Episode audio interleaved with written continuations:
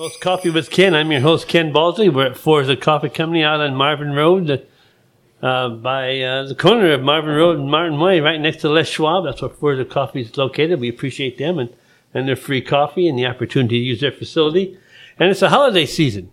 And I have my guest today is Bruce Sanders, who's a minister at the Capital Vision Christian Church. Capital Vision Christian Church.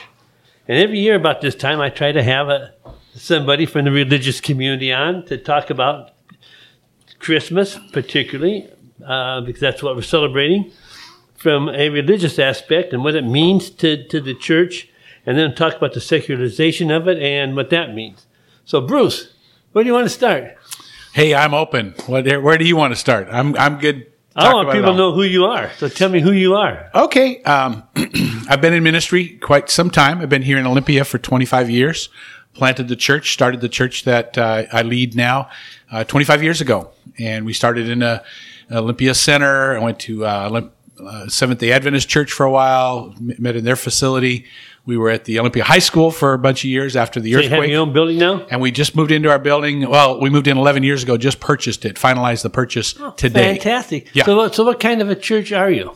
We are a non denominational, independent Christian church. That we mean? try to well, uh, we're non-denominational. Oh, you know, so the there's usually three things that make a church a denomination, uh, a denomination, a, a denominational church. Usually a separate name, Presbyterian, Baptist, you know, those kind Right. of names. We don't have any of those. Usually a separate hierarchy. Somebody back in the Midwest or someplace that tells nobody, the church. has, nobody tells you what to do. Nobody tells us what to Except do. We're, congregation. Right. We're more based like it is in the New Testament, where each church was autonomous and they were interrelated and they were connected to other churches, but they weren't governed by outside uh, forces. The third thing is there's usually somebody that, um, as far as um, the, or, the organization i- itself and the separate name, um, there was also um, uh, outside influence on the church, and we don't have we don't have that. So we're non-denominational, we're independent, and we're just Christian. We just govern ourselves, and, and our goal, uh, Ken, has always been to be as close to the New Testament Scripture church as possible. Uh, there were no perfect churches then, and there's no perfect churches now, but it seems like there was some good patterns for how to have and how to conduct church. So we try to restore a New Testament church in today's world, in today's culture, in today's environment, bring all of the uh, benefits of those churches forward.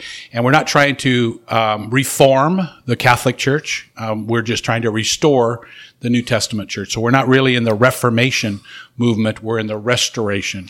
Your, movement. so what's your purpose? So our purpose is to uh, glorify God, to bring people to a, a saving relationship with Jesus Christ.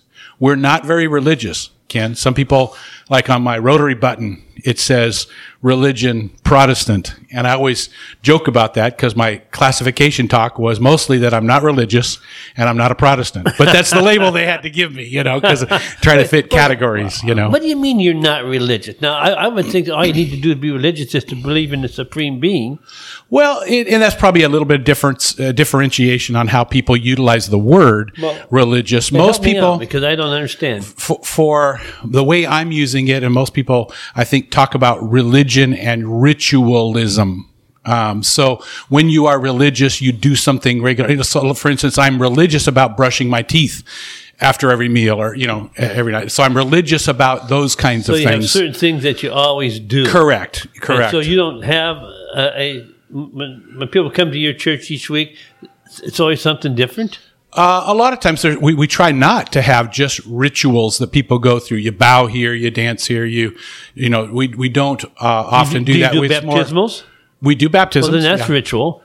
In some ways it is. In fact, there's two of them, Ken. One is baptism and one is we partake of the Lord's Supper. We partake of communion. Mm, Yeah, so you uh, on a weekly basis. and communion. Correct. So those, so those are rituals. Tho- those are in some way, in terms of uh, rituals, we, but we do them differently. Some weeks um, we'll have tables around the outside, and people will go to those tables to partake of communion. Some weeks people will partake of them individually. Sometimes people will do it as a family. So, so it's there's a lot of variety. It's very uh, non uh, ritualistic in its approach because people tend to tune off the brain when they're doing routines and rituals, and we Well, aren't sure. encouraging. We're actually far more focused on relationships and the relationship with God is the key thing. If you're having a relationship with your wife, you know, you don't consider that ritualistic or religious. You're involved in an, in an organic Sometimes and ongoing sometimes it becomes relationship. routine, though. Sometimes it becomes routine, but usually routine is what we resist. We usually get bored with routine and we shy away from And that. also, routine helps us get through life. Oh, in some ways, you're correct. You're correct. Um, and so we do the same. We do some of the same things, but we do them in a variety of different ways. And so it's always focused on the relationship, not the religion. If you catch what I mean. Okay, all right. Yeah. all right, so right. that's so if you use the marriage analogy or But, even a right, parent-child analogy, Okay, let me just ask Yeah. a question. So Jesus Christ is the Lord and Savior, and the only way to get to heaven is through believe uh, belief in Jesus Christ. I mean, that's still one of your aspects, right? that is correct. Well, That's then you're what he religious. Religious. You're religious. That'd be that would be my definition of religion. That is a lot of people's definition of religion. So sometimes I, I just use that to help them focus on relationship because Jesus didn't say do a bunch of ritualistic deals Right. and you'll get to heaven. He said enter into a relationship with me. Now you can call that religion, but I call it relationship because if you don't have a relationship with Jesus, you're not going to want to be where he's prepared for all of us to go. And so obviously you're not going to want to go to heaven you know but because of your relationship with christ and your fostering of that relationship then you know you get excited about heaven you get excited about what he's prepared in fact that he's the one who said i go to prepare a place for you and i want you with me forever So let's let's talk about Yeah. Christmas now. Yeah, How yeah. significant is Christmas uh, to you, to your church and to your to your parishioners? Sure, sure. Come. Oh, it's a it's a high point, uh, Ken. There's a lot that um, a lot that happens during the Christmas season that is really special. Uh, partly because it's the time of year where um, the whole community and the whole even non-Christian community take a pause in this the winter break, and in a lot of ways um, want to want to figure out what's the meaning behind this. What's the celebration all Well, you about? tell me. You tell me what the celebration is all about. Well, so the uh, most important aspect is the incarnation of God, where God said, I am going to come to earth as a man. I'm going to be born So you like believe, men you are born. believe that the, the, the, the Holy Spirit and, and God and, and Jesus are all the, the, the Trinity. Then. That's correct. okay. That's correct. Um, and as God became a man in the form of Christ, um, that's a great time to celebrate because it, it's not the end of his life, but it was the beginning. And so, because of Jesus becoming a man, we have a, a, a high priest. We have uh, the one we identify with. We have a Lord who isn't just ethereal and up in the sky somewhere who can't identify with us, but one who went through every pain like we do, every temptation like we do, who wept just like we do, who grieved over friends that passed think, away, do you think he's come, etc. Do you think he's come down in human form before? Uh, the scriptures don't ever indicate that, that God ever came down in human form before. Some people believe that. Some people might believe that. The Mormon Yeah. Church believes it for one. It could be. Yeah. yeah. Mm-hmm. Okay, so he came down. So so we're celebrating Christmas because that's not only the the birth of Christ, but also the, the birth of of the Lord coming down. Correct, correct. that It's uh, we call it the incarnation. It's Okay. the uh, in flesh moment where um, God stepped into human history. And the most important aspect to that, you can't disconnect Christmas from Easter, the time where Jesus, 30 years, 33 and a half years after he came to this earth, he um, hung on a cross and died for our sins. Well, there are some churches that, from the dead. that, that Easter is the most significant uh, of the holiday of the religious holidays is Easter. Oh, I think I think uh, Easter it defines Christmas. Christmas would not be Christmas if Easter had not happened. so, so Christmas is, is, is secondary to, to Easter. oh yes, oh yes. But- Uh, and yet it never would have happened. They they, they are twins. They, But they never but would happen without the other. because because the holiday has been taken over by secularists, you know, by people who aren't necessarily Christian. That's made the, the Christmas holiday more significant and more important in the world. As opposed Oh, to Easter. yeah, economically and market And uh, place wise, maybe socially, it has uh, I mean, you get people become more probably important. come to church that don't normally come to church at Christmas time. Both Christmas and Easter. In fact, we call them Christian Easter, you know, attenders, CE, CE attenders, and that's sometimes the only time they come, and we're fine with that um, if they want to worship just uh, those those times a year. But we try to attract them. In fact, that's our that's our goal because more people are open to an invitation to attend worship. To focus on God, to seek God at Christmas and Easter time than any other time on the calendar. So tell me, what is your favorite part of the Christmas story? Uh, probably the most that my favorite part of the Christmas story involves God's use of and and um, choice of who He selected and why He selected them. So He Okay. chose uh, the the poorest of the poor. He chose, for instance, the first people to pl- publish the news to uh, shepherds out in the field. You know, to me, Well, let's- that's exciting let's because back up. let's back up a Yeah. second.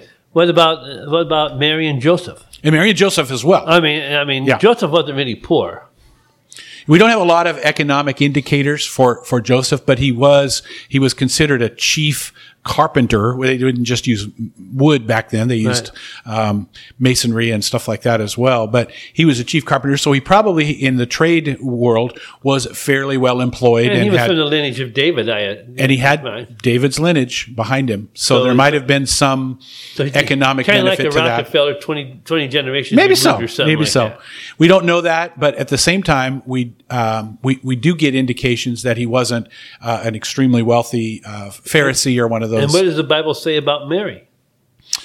She was a young why- maiden. Why, why, why was she selected? Well, the uh, the scriptures point out that her her selection wasn't just because of her pretty but purity, but because she would accept this this gift that God wanted to give through that. She said She had faith in faith in God. She had faith in What God. She trusted was the right. Lord, and she basically just submitted and said, "Be it unto me according to the to your word," and and said, "I'll do this for you." And and God chose her for that reason more than any economic reason or or that. But it is it is key that she was a young maiden, probably in her late teens, and Probably in early teens. we could have even been early teens. We don't know. The word maiden kind of goes from 13 to 18 is kind of that, that phrase. And most people were married in that 16, 17, 18 year old uh, time frame in the Now, Joseph Mediterranean at that time. though. We do not know that. We have no clue on that. Yeah, that I that I'm aware of.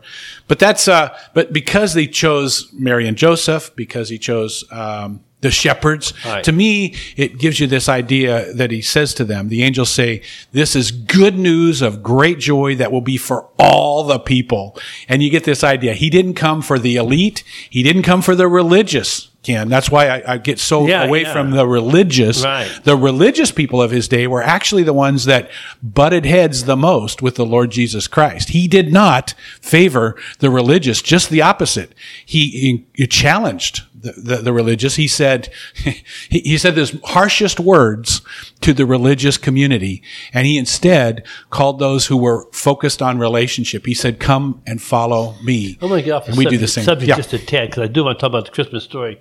But you say you follow the New Testament. Where does the Old Testament come in into your your? Well, the Old Testament is obviously the background for the New Testament. You wouldn't have a New Testament if there wasn't Old an Old Testament. Right. It is the But where's it come picture of God's revelation from creation to the point of Jesus Christ. Now, there's a 400 year period of silence between the last book in the Old Testament and the first book of the New Testament, Right. Malachi and, and Matthew.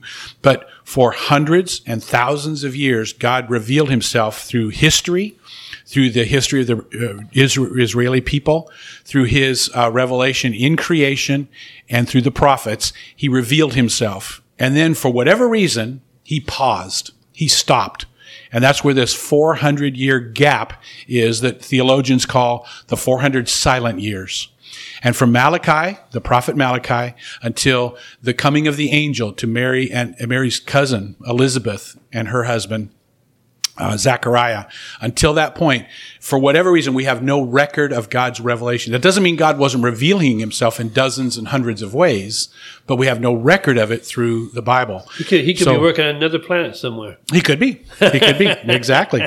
But from that point, there was a there was really a, an emphasis, it seems, because of that pregnant pause for 400 years, that God was going to do something. In fact, he, he describes it in Hebrews. He says, in former times, God worked in lots of different ways, but it says in Hebrews, but in these last days, God has spoken to us through his son. And it's, that's the emphasis that all of that preparation of the Old Testament was pointing to the Savior. That's why you have 600 prophecies that were fulfilled in the birth, life, death, burial, and resurrection of Jesus. So you go, that, many, many people who study uh, prophecy, they come to believe mainly because of these 600 prophecies given hundreds and thousands of years before the time of Christ that were answered at the time of Christ. Even today, we've got Chicago journalist um, um, Lee Strobel saying, "I'm going to prove this wrong," and as he gets into it, he discovers all of this, pro- and he can't help himself. But he not only becomes a a, a believer, he becomes a pastor and a leader. and you, uh, so you said your favorite part of Yeah. the Christmas story was the fact that the angels revealed themselves to shepherds in the field. Exactly. Because of that phrase, I bring great joy, peace to all the world, but it's, it says to all people. And I love that part, Ken, because there is no one that needs to be excluded. No one has been too bad and no one's who's trying to be so good is out of his, his, his scape, out of his uh, scope of recognition. He wants all people. In fact, if you parenthesis it, you've really got the shepherds on one end that are the lowest level of society. They couldn't even associate with most of the society because they were so uh, much of an outcast. They had to come into town at times when others weren't because they were so low. But then you get on the other side, you get three kings, three royal figures for, that are bringing to him gold and frankincense and myrrh. And so you've got the richest of the rich and the poorest of the poor, as if God was wanting to illustrate for all mankind, no one is outside the, the, the um, viewpoint of being able to be in a relationship with him. He loves us all. So in so in that Christmas story, you've got the trip to, to Bethlehem for the census. You've got there's no room in the inn, so they had to stay in the stable or wh- wherever it was. Mm-hmm. You've got the uh, the shepherds being re- revealed with the the, the birth of, of the Lord. You've got the kings coming, and you got the star in the sky leading them the way. So what time frame is that? I mean, does the Bible give us a time frame between the time the shepherds got there and the wise men got there? Uh, there are a few indications, uh, Ken. In fact, we usually think of everything happening in a in a real short time frame, that the same night. The the strong indication is the wise men did not come on the night of Jesus' birth, but sometime later. And part of that is if you re- remember his their interaction with Herod, Right. he ended up saying, "I'm going to slaughter all the male babies two years old and younger." So, so it could have been two years difference. So there could have been up to a two year period. He's probably So giving did- himself a so buffer. did Mary and Joseph stay in Bethlehem for two years? it sounds like they stayed there quite some time. And then because of this slaughter of the innocents, they Right. called it, uh, which you can look up historically Oh, yeah, yeah. and it, and it's verified. Because of the slaughter of the innocents, they actually were told by an angel to flee to Egypt.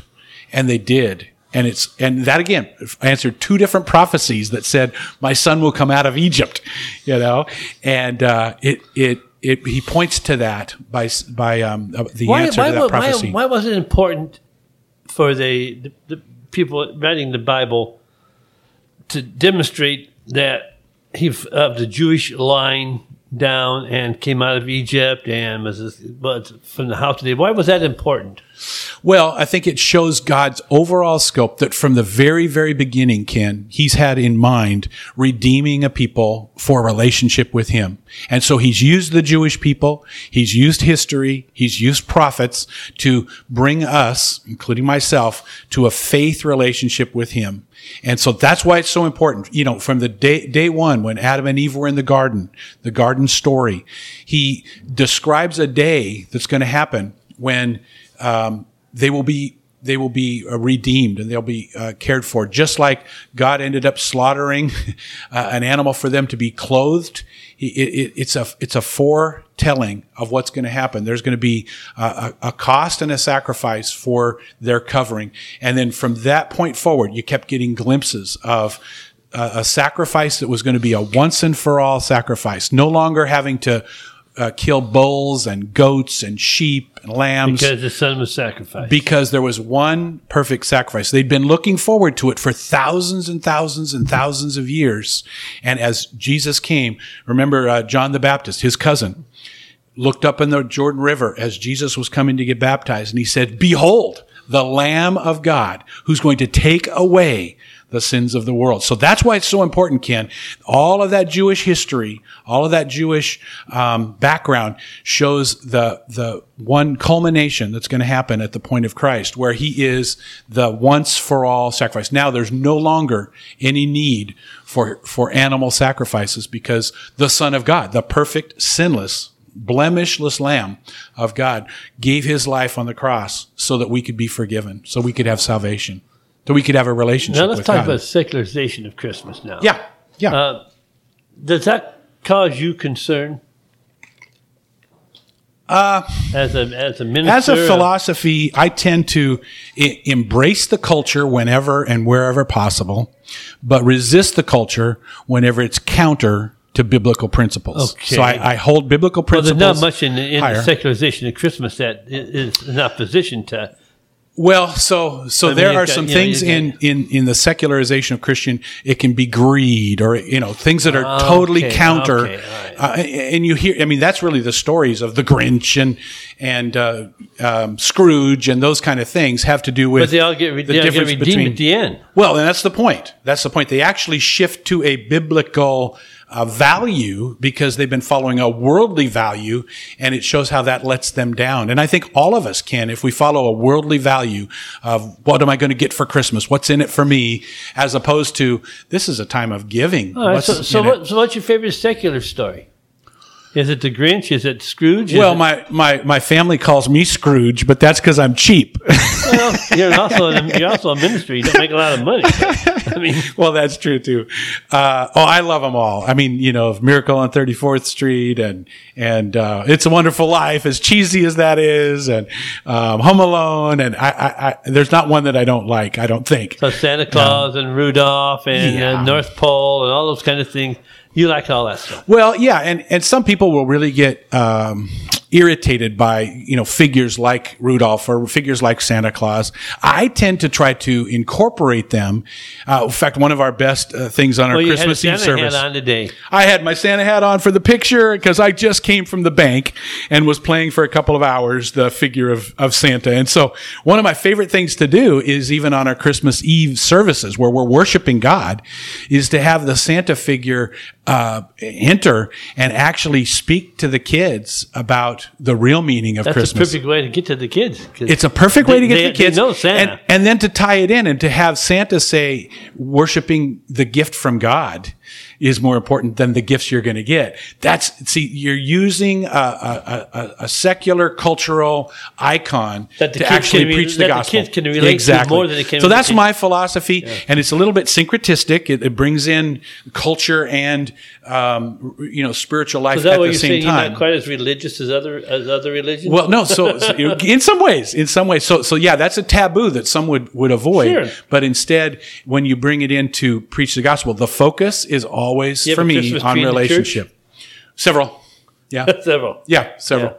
Yeah. Yeah. in fact, we just had a skit, uh, Christmas uh, play that the kids and the children presented called "Christmas in Kid City," and they were uh, they were they were actually talking about the prophecies that led to Christ. It was called Zach and the Prophets, like it was a musical group, you know. And and so we had a backdrop of a city with Christmas trees and lights, uh, lamp posts, and all of that. So. Well, might- might and that's still hook up, and it's going to be there on Christmas night, you know, on Hook Christmas the kids Eve. when you can, I guess. Oh, yeah. Any way you can. Yeah, we really want to touch families and and reach uh, children and youth, Ken, because that's where the future the future is, and and kids and children are the most receptive in our culture. They are reaching out. They're looking for answers. Our culture has told them you are only mere biological accidents. You are just highly evolved amoebas. Our culture has told them these facts that they know instinctively aren't true. They, they just sense there's something wrong with this and they're reaching out. Our teens, you probably know this, we've got the highest suicide rate on the planet in our teens and young adults because we've not given them hope. We've not given them meaning and purpose in their life. So as a church, that is our passion. That's our desire. We're not doing great at it yet. We're barely scratching the surface, but God's called us to, to reach the next generation. You, in my mind, the carols, the mm-hmm. Christmas songs are, are, a significant part of Christmas. Do you have a favorite one? Uh, probably Joy to the World. You know, it's just a real simple one. Um, I was just out last night with one of our home groups um, in Tumwater on the hill up in Tumwater, going house to house, uh, caroling and singing Christmas carols with a bunch of little kids. And um, the kids would take a little present up to the house to give to the homeowners that came to the door as we sang. But so we sang four page, you know, there was four different pages of text and words. And I liked it. I, I'm I'm a music lover, so uh, there's not one that I don't like. Well, but you, you, probably "Joy to the World" is my favorite. Secular ones too, though. Yeah, yeah, and like we'd always finish. I'm asking that. Yeah, we'd always finish with uh, "We wish you a Merry Christmas." We, you know, which has no spiritual impact at all. It's just wishing them a Merry Christmas and a Happy New Year. You know, good tidings we bring to you and your kin. Good tidings for Christmas. So we always end with a secular one. Bringing some hasty pudding and bringing it right. Yeah, yeah, yeah. if we you, won't leave if you do the other versions, yeah. if you do the other verses, we won't leave until we get. We won't leave until we get a little bit uh, greedy or rude or yeah, something. Yeah. yeah, we leave that one off. well, yeah. I, I, always like to have a, a, minister on every time right close to Christmas because there are some that are really upset with the secularization of Christmas. Uh, there are others that don't include it anywhere in their stuff, and then you seem like you embrace it all. Well, and the um, is there anything the that you don't embrace about it? The encouraging part for me is is it's such a wide open door for presenting the real meaning behind it. In other words, um, because people realize that the secularization is somewhat empty, you know, if you're just focused on presents and decorations, there's a, a, limit to that.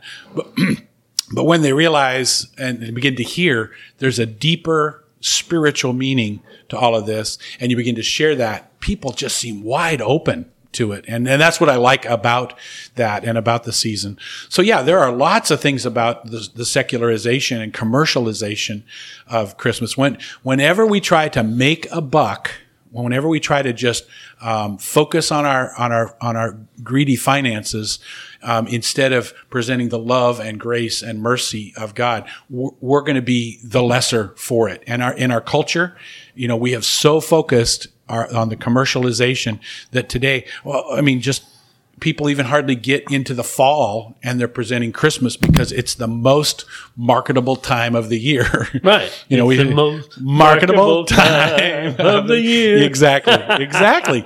and so people in, in most uh, businesses, you've got to make 40 to 50% of your annual income at Christmas time do. in order to survive. And so they're right. starting earlier and earlier.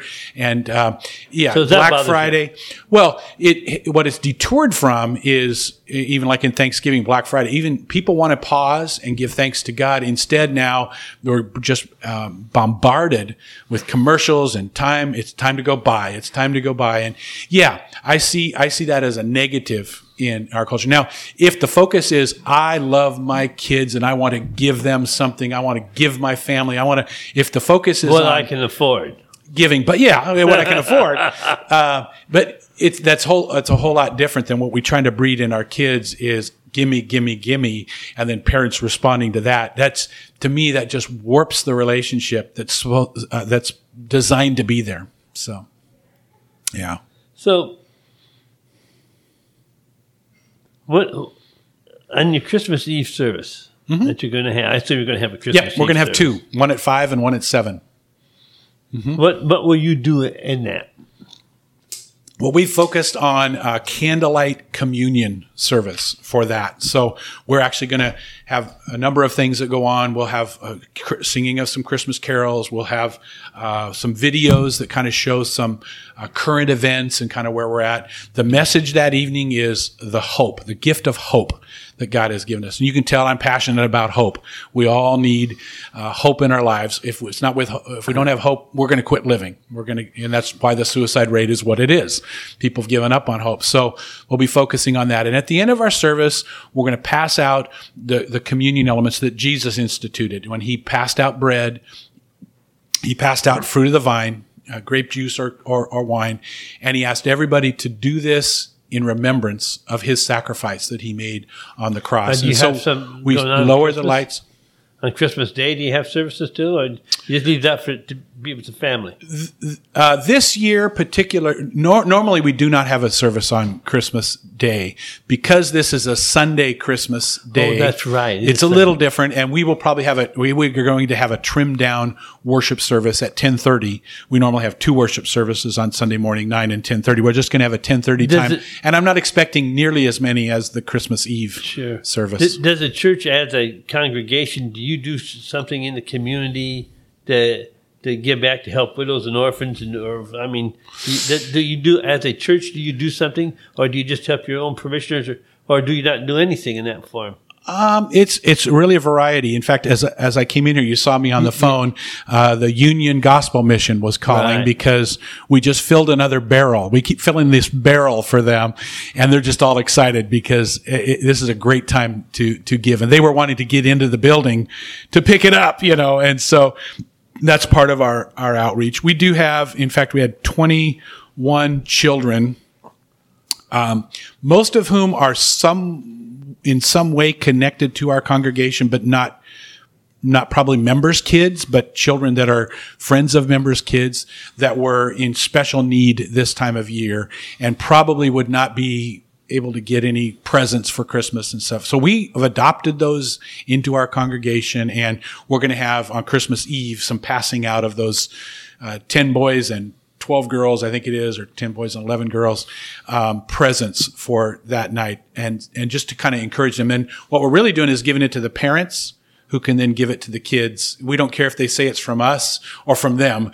You know, we just want the, the kids to be, to be blessed. And so those are, that's kind of a little bit of an in-house, but not really. It's kind of people that are connected to us and we know about them. We've kind of screened them, but, um, they are um, people that we're reaching out to. Some of them are teenagers, and it's really hard to buy presents for, teen- teenagers. So you know what we do, Ken?